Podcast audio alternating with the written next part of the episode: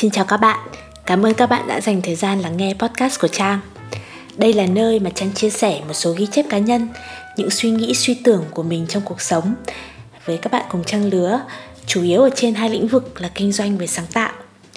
Podcast này sẽ được phát sóng đều đặn vào tối chủ nhật hàng tuần trên Spotify và trên tất cả các cái ứng dụng âm thanh mà các bạn yêu thích. Ngoài ra thì các bạn có thể cập nhật những thông tin mới nhất của kênh podcast này trên trang Facebook cùng tên. À, các bạn thân mến, tuần vừa rồi của các bạn như thế nào? Mấy ngày gần đây thì do ảnh hưởng của bão nên là Hà Nội, nơi Trang ở, có những cơn mưa lớn cháy mùa và giả dích suốt ngày đêm. Và trong cái không khí xe lạnh đầu mùa thu như thế, thật là tuyệt vời khi màn đêm buông trên nền một bản nhạc jazz dịu dịu và chúng ta có thể cùng nhau lắng nghe những chuyện kể. Phải không các bạn? Và trong cái tập podcast ngày hôm nay thì Trang muốn chọn dịch và giới thiệu với các bạn một chuyện ngắn rất là thú vị của Haruki Murakami, người nhà văn mà Trang yêu thích nhất. Vài tháng trước đây thì trên kênh podcast của Trang ấy thì Trang có đã có một cái tập tên là một podcast về tình yêu và trong cái tập podcast này thì Trang đã dịch và đọc các bạn nghe một chuyện ngắn khác của cùng tác giả. Câu chuyện có tên là Buổi sáng đẹp trời tháng tư gặp cô gái 100% hoàn hảo. Và các bạn có biết không, cái tập podcast đó luôn nằm trong top đầu những tập được yêu thích nhất và được nghe đi nghe lại nhiều nhất trên kênh podcast của Trang. Và Murakami đã từng nói là Đối với tôi, việc viết tiểu thuyết là thử thách, còn viết truyện ngắn là một niềm vui.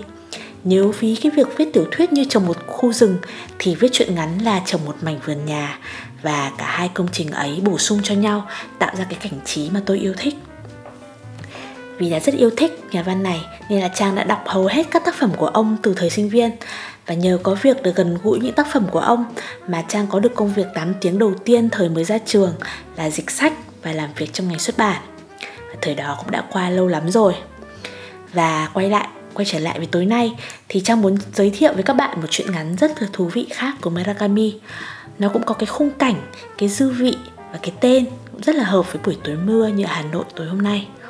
Và nếu câu chuyện trước Trang giới thiệu là một chuyện ngắn nói về tình yêu Một cái tình yêu chớm nở hoặc là chưa được bắt đầu Thì trong chuyện ngắn hôm nay chủ đề sẽ là tình dục. À, thật kỳ lạ là tuy được viết và in ở Nhật từ năm 1985 Nhưng mà gần 40 năm sau khi được dịch lại và được đọc lên Thì nó vẫn có cái hơi thở của đô thị, của đương đại Như mới được sáng tác vào ngày hôm qua mà thôi. Vậy nên mời các bạn cùng lắng nghe câu chuyện có tên là Chú Mưa.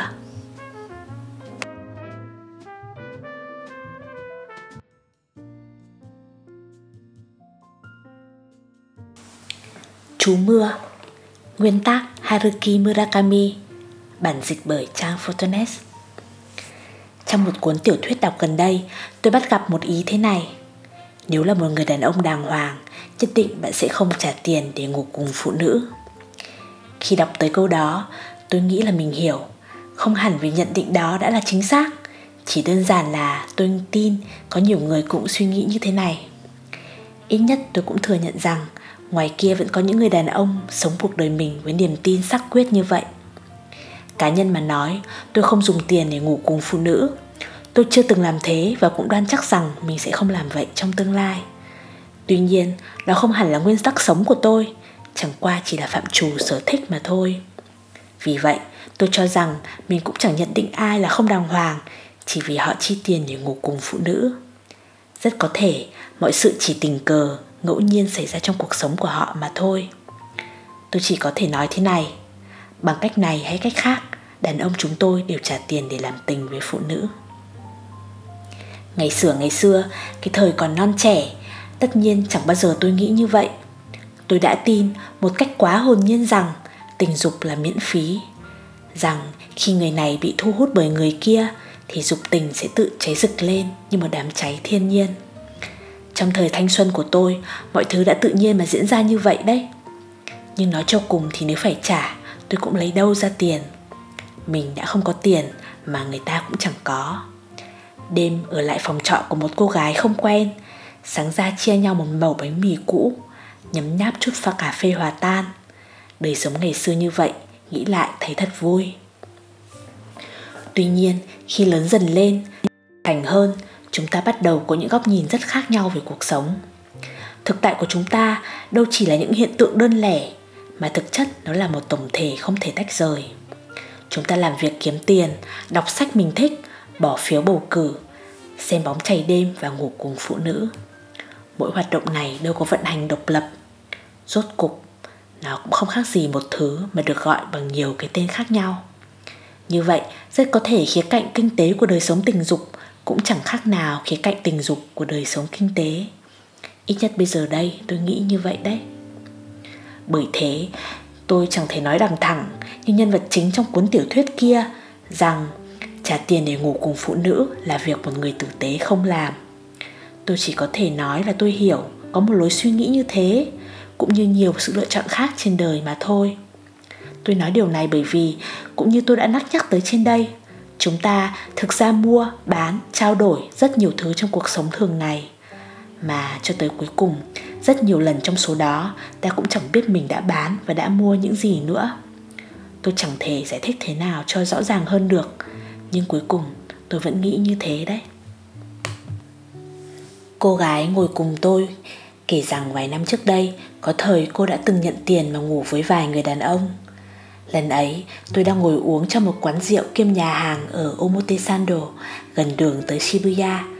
Bên trong quán họ phục vụ ba loại whisky canada mấy món ăn nhẹ kiểu pháp và trên mặt quầy làm bằng đá, bằng đá hoa cương thì chất đầy rau trái.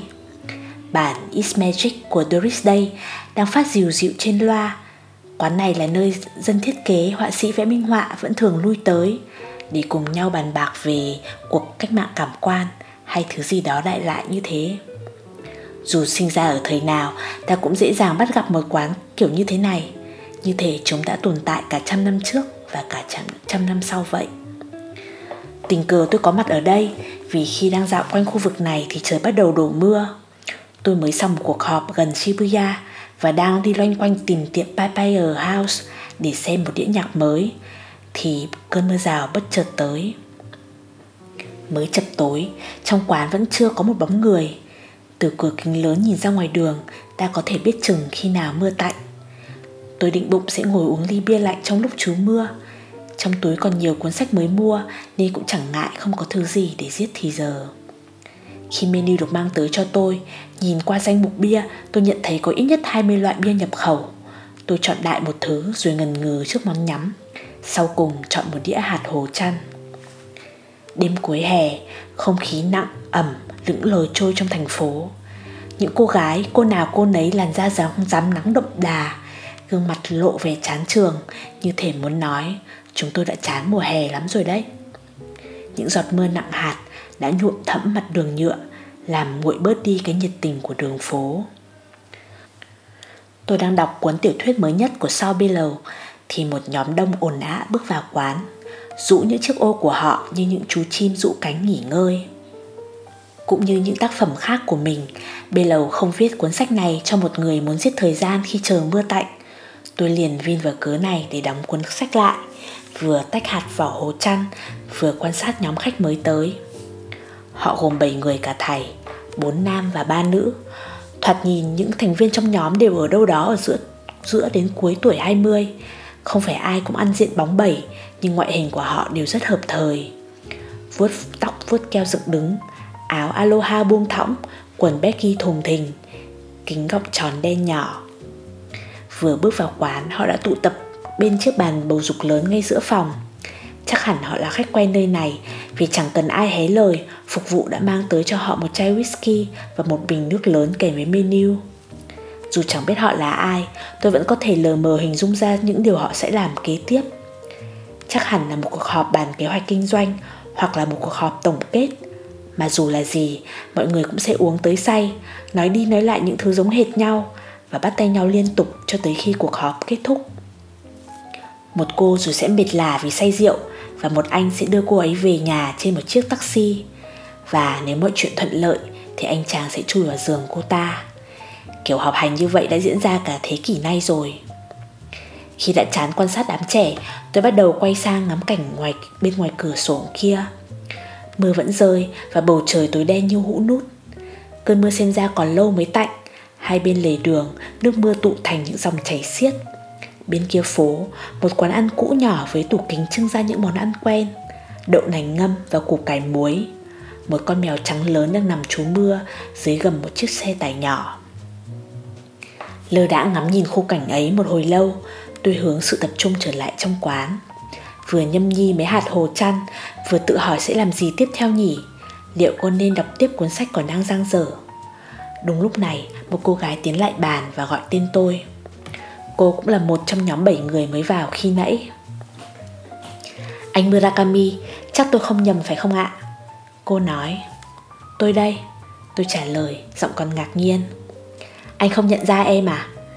Tôi nhìn kỹ mặt cô, tôi biết mình đã gặp cô gái đã ở đâu đó rồi, song vẫn chẳng thể nhớ ra là ai, nên tôi đành thú nhận với cô điều đó.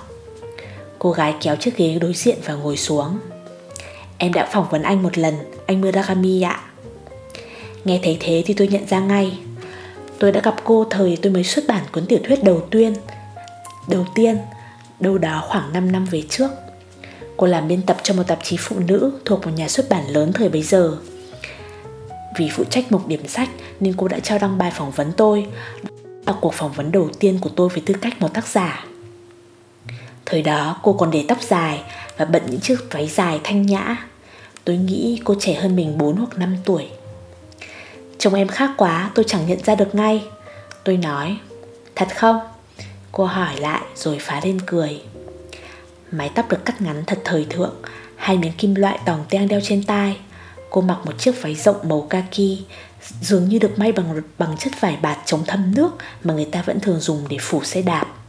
Gương mặt sắc sảo xinh đẹp, phong cách thời trang này hợp với cô đến lạ kỳ. Tôi kêu người phục vụ tới gần và order whisky pha đá. Anh phục vụ hỏi tôi muốn dùng loại whisky nào. Tôi đánh liều hỏi có loại Chivas Regal không thì được trả lời rằng đương nhiên họ có loại đó. Rồi tôi quay sang hỏi cô gái muốn dùng gì. Cô nói uống như tôi là được nên tôi order hai ly Shivat lúc Em không quọ quay lại đằng đó thì có việc gì không? Tôi hỏi khi liếc nhanh sang bà phía bàn lớn giữa phòng. Dạ, yeah, không sao đâu. Cô gái trả lời ngay lập tức. Đồng nghiệp đi uống để bàn chuyện công chuyện thôi mà. Công việc thì đã xong cả rồi anh. Whisky được mang ra và chúng tôi dừng lại để nhấm nháp. Hương Chivas thật là quen thuộc. Anh Murakami có biết tạp chí em làm thời đó tiêu rồi không? Nghe cô ấy nhắc tôi mới nhớ ra câu chuyện đã nghe từ trước. Tiếng tăm của tạp chí ấy quả thực không tệ, thế nhưng số lượng bán lại chẳng ra sao. Vậy nên 200, 2 năm trước đây đã bị đình bản. Lúc đó em bị điều chuyển sang làm hành chính Mặc dù đã kháng nghị nhưng vẫn bị ban giám đốc ép đi Dùng rằng một hồi mỏi, mỏi mệt quá Nên cuối cùng em đã xin nghỉ việc Tạp chí hay thật mà Tiếc quá nhỉ Tôi nói Mùa xuân 2 năm trước, Lúc rời khỏi công ty Cũng là khi cô chia tay với người tình 3 năm của mình Nếu tôi giải thích đầy đủ sự tình ở đây Thì câu chuyện sẽ quá dài, Nhưng độc giả có thể hiểu rằng Hai sự kiện này liên hệ rất mật thiết với nhau Chỉ kể tóm tắt rằng, Chàng và nàng là đồng nghiệp cùng làm biên tập viên cho tờ tạp chí ấy. Người tình hơn cô 10 tuổi đã có vợ và hai con. Hắn không có ý định ly dị vợ để đến với cô và cũng đã nói rõ với cô ngay từ đầu như thế. Cô cũng chẳng phàn nàn. Nhà ở tận Tanashi, hắn thuê một phòng khách sạn loại dành riêng cho hội viên ở gần Chedagaya. Rồi mỗi khi bận việc, hắn lại ở đó 2 tới 3 đêm một tuần. Cô sẽ tới khách sạn mỗi tuần một lần, Họ không bao giờ ép buộc chuyện hẹn hò Hắn thuộc dạng cẩn trọng và thành thạo những chuyện này Nên cũng cô cũng không cần phải lo âu và cứ như vậy Mối quan hệ giữa hai người kéo dài tới 3 năm mà không một ai phát hiện. Đồng nghiệp trong tòa soạn còn tưởng rằng hai người không ưa nhau nữa. Anh thấy có đáng nể không? Cô hỏi tôi. Công nhận. Tôi trả lời Mặc dầu mấy chuyện đó ta vẫn nghe suốt đó thôi. Sau khi tạp chí đình bản Việc thay đổi nhân sự được công bố, hắn được đề bạt làm phó tổng biên tập của một tạp chí phụ nữ của hãng, còn cô, như đã nói ở trên, bị điều chuyển sang phòng hành chính. Cô vốn vào công ty với tư cách một biên tập viên, nên vẫn khăng khăng đề nghị ban giám đốc cho cô quay lại vị trí biên tập. Nhưng người ta từ chối cô vì lý do rằng nhân sự ban biên tập hiện đã đủ người. Cô nên chấp nhận tình hình này và đợi 1 tới 2 năm nữa cho tới khi có kỳ thay tuyển nhân sự mới nhưng cô không tin mọi chuyện sẽ thuận lợi như vậy. Biên tập viên một khi đã rời ngành thì rất khó quay lại công việc như trước. Cô đã chứng kiến nhiều trường hợp bị điều chuyển sang phòng hành chính hoặc phòng kinh doanh rồi tàn đời ở đó. khoảng trống trong kinh nghiệm làm việc sẽ từ 1 tới 2 năm, thành 2 tới 3 năm, rồi từ 3 đến 4 năm. Cuối cùng cô sẽ già đi và mất hết sự nhạy bén của một biên tập viên hàng đầu. Cô không muốn sự nghiệp của mình tàn phai theo cách đó. Cô thuyết phục người tình tìm cách giúp mình được chuyển vị trí cùng. Hắn nói đương nhiên hắn đã cố hết sức nhưng vẫn chẳng ăn thua gì. Bây giờ quyền hạn của anh hắn còn hạn chế, anh ghét bị nghi ngờ nếu cứ làm quá lên. Chi bằng em chịu khó kiên nhẫn làm văn thư 1-2 năm, khi anh đã ổn định đâu ra đó, sẽ giúp em chuyển công tác liền. Làm như vậy đi nhé, phương án đó là nhất tốt nhất rồi. Dối trá, cô nghĩ. Hắn khiếp sợ thì có, Đầu hắn giờ đây chỉ lo thăng tiến cá nhân Như bay từ một trận sân chơi này sang một sân chơi khác thì mảy may nghĩ gì đến chuyện của cô. Nghe những lời bịa đặt như lẽ lên kịch bản sẵn này của người tình Hai tay đang đặt dưới bàn của cô run lên Như thể mọi người đều đang dẫm lên cô mà đi vậy. Cô đã định hất cả cốc cà phê vào mặt hắn Nhưng rồi nghĩ vậy mất mặt quá nên lại thôi. Anh nói đúng, có lẽ như thế lại tốt hơn. Cô mỉm cười với hắn. Rồi ngay ngày hôm sau cô nộp đơn thôi việc. Nghe mấy chuyện này chắc là chán lắm anh nhỉ? Cô hỏi tôi, Nhấp một ngụm nhỏ whisky. Rồi cô tách vỏ một hạt hồ chăn Với những móng tay được sơn và tắt cắt tỉa rất đẹp. Tiếng tách vỏ hạt của cô Sao mà nghe êm tai đến thế? Ngắm nhìn móng tay cô, Tôi trả lời rằng câu chuyện không chán chút nào. Cô thả nhẹ chiếc vỏ vào gạt tàn Rồi đưa lên miệng. Chẳng hiểu sao em lại kể chuyện này nhỉ? Cô nói. Nhưng khi thoáng thấy anh Murakami, Em tự nhiên thấy hoài niệm quá. Hoài niệm ư? Tôi hỏi, hơi ngạc nhiên. Cho tới lúc này, tôi mới gặp cô được có hai lần Mà đã, cũng đã trò chuyện thân mật gì đâu. Biết nói sao nhỉ? Như thể em gặp lại một người quen cũ. Bây giờ anh đã ở một thế giới khác hoàn toàn rồi, Nhưng trước đây đã từng là một người khá liên quan tới mình, Chỉ không thân thiết lắm thôi. Chả anh hiểu ý em mà, phải không? Tôi nghĩ là tôi hiểu. Thật ra, một người như tôi đối với cô ấy không hơn gì là một sinh vật cùng loài, đang cùng nhau hiện hữu. Sự tồn tại của tôi không có bất kỳ ý nghĩa thực sự nào đối với thế giới mà cô ấy đang góp mặt trong cuộc sống hàng ngày. Nghĩ về điều này cho tôi một cảm giác kỳ lạ. Vậy thì tôi là ai? Và chính xác thì loại người như tôi thuộc về cuộc sống thường nhật với lớp vỏ bề mặt nào? Một câu hỏi khó, Nhưng cũng chẳng liên quan gì tới cô, Nên thôi tôi chẳng nói ra mà chỉ bảo rằng tôi nghĩ là tôi hiểu. Cô nhặt một lớp vỏ Một hạt hồ chăn khác lên Rồi như lúc nãy tách vỏ bằng hai móng tay của mình. Em chỉ muốn anh hiểu là em không đi khắp nơi Nói những chuyện tế nhị này cho người khác. Cô nói Thực ra thì anh là người đầu tiên mà em kể đấy. Tôi gật đầu. Ngoài khung cửa, cơn mưa mùa hạ vẫn rơi. Cô thả vỏ hạt đang nghịch trên tay vào chiếc gạt tàn và bắt đầu kể phần còn lại của câu chuyện. Ngay khi rời công ty xuất bản, cô liên hệ với tất cả những mối quen, biên tập viên đồng nghiệp, quay phim, những cây bút tự do. Cô báo với họ là mình đã rời khỏi công ty cũ và đang tìm tìm kiếm một cơ hội mới. Vài người nói họ có thể giới thiệu việc cho cô Vài người thậm chí còn có, nọ, có nói có thể cô có thể bắt đầu ngay ngày hôm sau Mấy việc viết lách lặt vặt cho các hãng quan hệ công chúng Mấy tờ tin ngày hay mấy ấn phẩm thời trang bỏ túi. Nhưng dù sao thì cũng tốt hơn là văn thư cho công ty cũ. Tuy chưa chính thức nhưng cũng được hai công ty đón nhận Cộng lại các nguồn thu nhập cũng chẳng kém mức lương cũ là bao. Lúc này cô mới thở phào nhẹ nhõm. Còn một tháng nữa mới bắt đầu công việc mới Cô quyết định tranh thủ thời gian này để không làm gì cả chỉ đọc sách, xem phim và đi thăm thú loanh quanh. Tuy không nhiều nhưng cũng, cũng có tiết kiệm. Cô chẳng phải lo lắng lắm về sinh hoạt phí hàng ngày. Đặt vào tiệm làm tóc quen từ thời làm, làm tạp chí, cô cắt một mái tóc ngắn thật thời trang, rồi ghé tận tiệm quần áo thiết kế yêu thích, mua đủ nào váy áo, nào túi giày cho phù hợp với kiểu tóc mới. Buổi tối thứ hai sau khi rời công ty, người tình kiêm đồng nghiệp cũ gọi điện tới, khi nghe tên cô đã dập máy ngay mà không nói một lời 15 giây trôi qua và điện thoại lại đổ chuông lần nữa. Nhấc máy vẫn là hắn ta. Lần này cô cho luôn ống nghe vào túi sách rồi kéo khóa lại. Từ đó không còn cuộc gọi nào gọi tới nữa. Một tháng nghỉ ngơi thong thả trôi qua, Nhưng tới cuối cùng cô cũng không đi du lịch lần nào. Nghĩ lại thì cô đâu cũng cô cũng đâu phải là người thích đi du lịch. Và và chăng một người phụ nữ 28 tuổi vừa tan vỡ một cuộc tình, lên đường đi ngao du một mình chẳng phải quá thường thấy ư. Vậy là trong 3 ngày liền, cô đã nhận xem 5 bộ phim, đi nghe hòa nhạc và tới câu lạc bộ jazz ở Roppongi. Những lúc còn lại cô nằm nghe đĩa than, đọc hết chồng sách đã mua để dành và cô thậm chí còn ghé tiệm đồ thể thao và mua giày chạy, quần tập và thử chạy 15 phút mỗi ngày quanh khu mình sống. Tuần đầu tiên trôi qua êm đềm như vậy, rời bỏ công việc căng thẳng và tự do và được tự do làm bất cứ điều gì mình thích thật tuyệt biết bao. Khi nào thích thì nấu ăn, khi đêm buông xuống thì tha hồ uống bia hay nhâm nhi rượu một mình nữa. Thế nhưng sau 10 ngày nghỉ, một thứ gì đó đã biến chuyển trong cô. Chẳng còn bộ phim nào cô muốn đi xem nữa, chẳng còn bạt nhạc nào từ đĩa than cô muốn muốn nghe.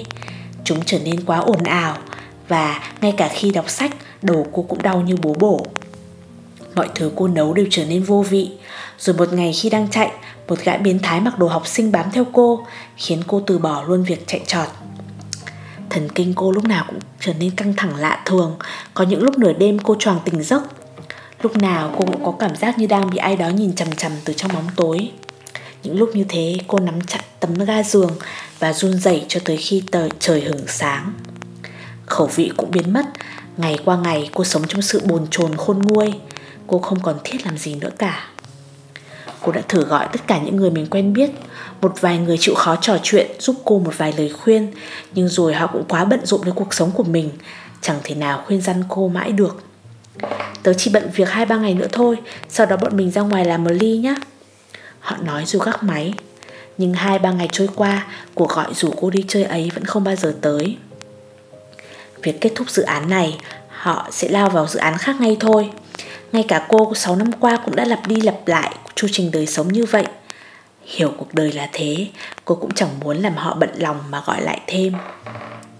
Ở trong nhà lúc mặt trời lặn nhá nhem thật khủng khiếp Nên cứ mỗi lần màn đêm buông xuống Cô lại thay quần, quần áo mới mua Rồi tới quán bar nhỏ dễ thương gần Roppongi hoặc Aoyama Thong thả nhấp vài vài ly cocktail một mình Rồi cho tới chuyến tàu cuối cùng để trở về nhà nếu may mắn, cô sẽ vô tình gặp được người quen nào đó khi xưa Rồi có thể ngồi tán dóc với nhau giết thì giờ. Nhưng những khi khi không may Và thường là như vậy Cô sẽ chẳng gặp ai cả. Tệ hơn, có đêm trên chuyến tàu cuối về nhà Một tên biến thái còn văng tinh dịch vào váy cô Hay một đêm khác Khi bị một tên lái xe taxi trêu đùa nham nhở. Trong cái đô thị 11 triệu dân sống chen chúc lên nhau này Cô cảm thấy mình cô đơn Không tài nào chịu nổi. Người đàn ông đầu tiên cô ngủ cùng là một bác sĩ tuổi trung niên. Anh ta ưa nhìn, mặc một bộ suit được cắt may hoàn hảo. Sau này cô được biết anh ta lúc đó 51 tuổi. Khi đang ngồi uống một mình trong câu lạc bộ jazz ở Roppongi, anh ta lướt đến bàn bên cạnh và thì thầm một kịch bản mà người ta vẫn thường nghe thấy. Có vẻ người em hẹn tối nay không tới rồi, bạn hẹn của tôi cũng vậy. Nên nếu không phiền Em cho phép tôi ngồi đây uống cùng cho đến khi một trong hai người tới nhé. Một kịch bản cổ xưa như trái đất Nhưng anh ta nói với giọng êm tai Nên ban đầu cô cũng hơi ngần ngại. À vâng, mời anh. Hai người lặng yên nghe jazz hồi lâu Nhóm tam tấu piano chơi nhạc như suối chảy. Nhâm nhi whisky Một chai Jack Daniel mà anh ta giữ sẵn ở quán Và trò chuyện về Roppongi thời xa xưa ấy. Lẽ dĩ nhiên bạn hẹn của anh ta không bao giờ xuất hiện. Khi đồng hồ điểm 11 giờ Anh ta anh ta mời cô tới nơi nào, nơi nào đó yên tĩnh dùng bữa khuya. Cô trả lời phải về cô Angie ngay lúc này. Đành vậy anh ta nói Để tôi gọi taxi cho em. Tôi tự về được khỏi phiền anh. Chà sao nhỉ? Tôi có thuê một phòng ở gần đây Hay ta qua đó nghỉ Mai hãng về? Tất nhiên nếu em không thích thì tôi cũng không làm gì bậy bạ đâu. Cô lặng thinh, Anh ta cũng vậy. Tôi đắt lắm đấy. Cô nói, Tại sao tự dưng lại nói như thế? Ngay cả cô cũng chẳng hiểu được. Lời lẽ cứ thế tuôn ra như một điều hiển nhiên nhất trên đời. Một khi đã lời nói đã rơi ra rồi Thì chẳng thể nào coi như chưa từng nghe thấy. Cô cắn môi mà nhìn đăm đăm vào mắt người đối diện. Anh ta ngoác miệng cười Rồi rót một ly whisky mới được thôi, anh ta nói. Vậy thì bao nhiêu? 70 ngàn yên. Cô đáp lời ngay tức khắc. Sao lại là 70 ngàn? Cũng chẳng có căn cứ nào cho mức giá ấy. Mặc dù vậy cô mường tượng cũng không thể tới 70 ngàn. Với mức đó anh ta thậm chí có thể từ chối. Thêm một bữa tối ở nhà hàng Pháp nữa đi. Anh ta nói Uống cạn ly whisky rồi đứng dậy. Ok ta đi thôi. Vậy em nói hắn là hắn ta là bác sĩ à? Tôi hỏi cô. Ừ đúng vậy. Bác sĩ gì thế? Ý tôi hỏi là chuyên khoa của hắn ta là gì? Bác sĩ thú y. Cô trả lời, Một bác sĩ thú y ở Setagaya Bác sĩ thú y. Đột nhiên tôi không tài nào hiểu được Tại sao một bác sĩ thú y lại trả tiền mua gái. Nhưng tất nhiên anh ta đã làm vậy rồi. Tay bác sĩ thú y đưa cô tới một tiệm ăn món Pháp, Rồi căn hộ, rồi về căn hộ một phòng ngủ gần ngã tư Kamiyacho. Trên giường, anh ta rất nhẹ nhàng, Không làm trò gì hung bạo hay biến thái. Họ giao tình chậm rãi, Ngơi nghỉ khoảng một tiếng rồi lại làm tình lần nữa. Ban đầu, cô cũng hốt hoảng Vì tự mình để rơi vào một tình huống như thế này.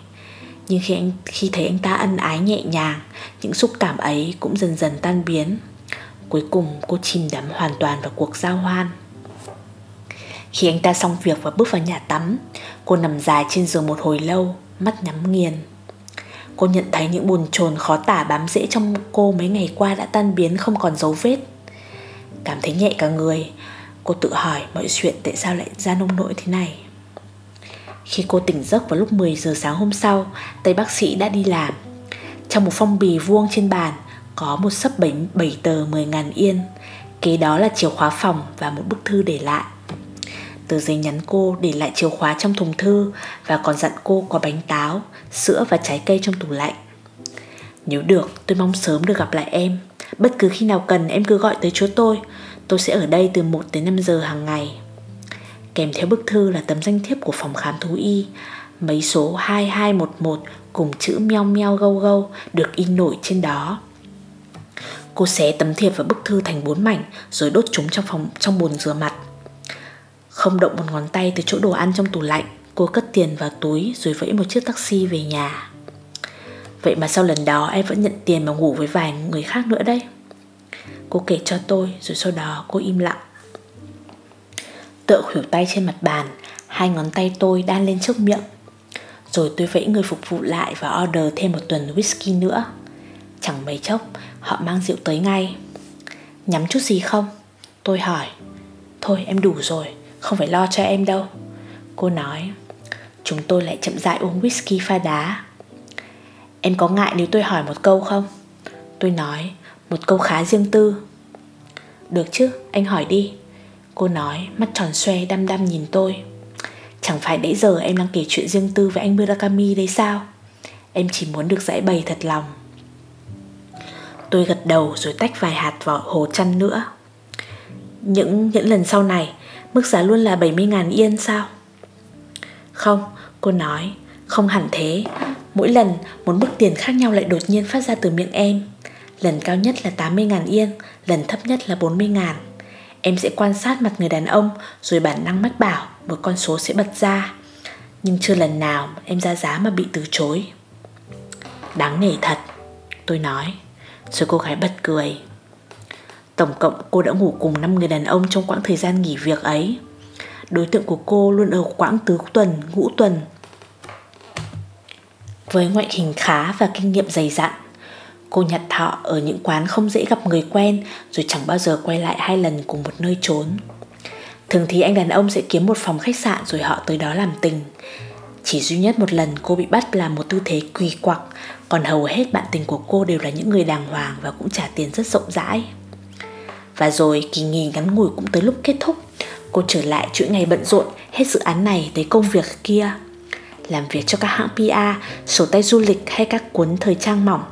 Thì chẳng lại chẳng đem lại cho cô danh tiếng và địa vị xã hội như thời làm cho tạp chí lớn. Nhưng được làm việc theo cách mình thích, thích cô cũng hạnh phúc hơn xưa rất nhiều. Giờ đã có bạn trai làm một nhiếp ảnh gia lớn hơn mình 2 tuổi, cô cô cũng chẳng bao giờ nghĩ tới việc nhận tiền mà ngủ với đàn ông nữa. Dù cũng chưa có ý định kết hôn, vì công việc hiện tại vẫn đang màu sắc và thú vị, nhưng 2-3 năm tới cô sẽ nghĩ tới việc đó không biết chừng. Khi ấy em sẽ báo tin cho anh Murakami nhé Cô nói Tôi viết địa chỉ của mình ra một tập giấy nhớ rồi xé đưa cho cô Cô lịch sự cảm ơn tôi Thế cuối cùng tiền nhận từ mấy gã ấy cô đã dùng vào việc gì? Tôi hỏi. Cô nhắm mắt, khẽ nhấp một tụ ngụm whisky, rồi bật cười khúc khích. Anh nghĩ xem em đã làm gì? Tôi chịu. Tôi đáp. Em gửi và tiết kiệm 3 năm cả rồi. Rồi chúng tôi cùng phá lên cười. Tiết kiệm bao nhiêu cũng chẳng đủ, Sau này còn cưới xin và những việc khác nữa, Anh công nhận không? Phải rồi, Tôi nói. Nhóm bạn giữa phòng gọi lớn tên cô. Cô quay lại vẫy vẫy tay. Em phải đi rồi. Cô nói. Lâu lâu mới gặp mà em kể chuyện dài dòng quá nhỉ. Việc em làm thì tôi cũng không biết là hay hay dở, Nhưng câu chuyện em kể thì quả thực là rất hay. Cô đứng dậy khỏi ghế, miệng mỉm cười, Một nụ cười thật đẹp. Nghe này, Tôi bảo, Giả sử nhé Tôi nói là tôi muốn trả tiền để ngủ với em, Tất nhiên là chỉ giá định thôi. Vâng. Thì em sẽ ra giá bao nhiêu với tôi? Cô cắn nhẹ môi Khẽ hít một hơi ngắn Ra chiều nghĩ ngợi 3 giây rồi cô lại cười. 20 ngàn yên. Tôi lấy ví ra từ túi quần kiểm tra xem có bao nhiêu trong đó. Tổng cộng có khoảng 38 ngàn yên. 20 ngàn yên cho em Thêm phí khách sạn, rượu tối nay và vé tàu về. Vừa đủ chừng ấy phải không anh? Chính xác như những gì cô nói. Thôi chào nhé. Tôi bảo Tạm biệt anh. Cô đáp lời. Khi tôi bước ra ngoài trời đã quang mưa tạnh. Đúng là mưa rào mùa hạ cũng chẳng kéo dài lâu. Tôi ngước lên Lạ thay những đốm sao đang lấp lánh. Quán ăn đối diện đã đóng cửa từ lâu. Chiếc xe, chiếc xe tải nhỏ có con mèo trú mưa cũng đã biến mất. Tôi bước dọc con phố trong lòng trong làn không khí sau mưa vô cùng dễ chịu. Tới Omotesando, đột nhiên thấy đói bụng tôi tạt vào ăn một quán lươn nướng ven đường. Vừa ăn tối, tôi vừa hình dung ra việc trả 20.000 yên cho cô gái. Ngủ với cô chắc không tệ chút nào Nhưng tôi vẫn thấy việc trả tiền có chút gì đó kỳ quặc. Tôi vẫn nhớ lại mình của thời xưa Khi vẫn còn tin dục tình là miễn phí Cháy rực lên như ngọn lửa lớn trên núi rừng khô. Tình dục thực sự thời ấy đã từng miễn phí.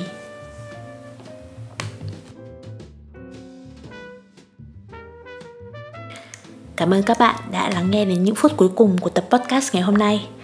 Các bạn nghĩ thế nào về câu chuyện ngắn, về chuyện ngắn này? Và thêm nữa, các bạn có đồng tình với nhận định được nói trong chuyện hay không?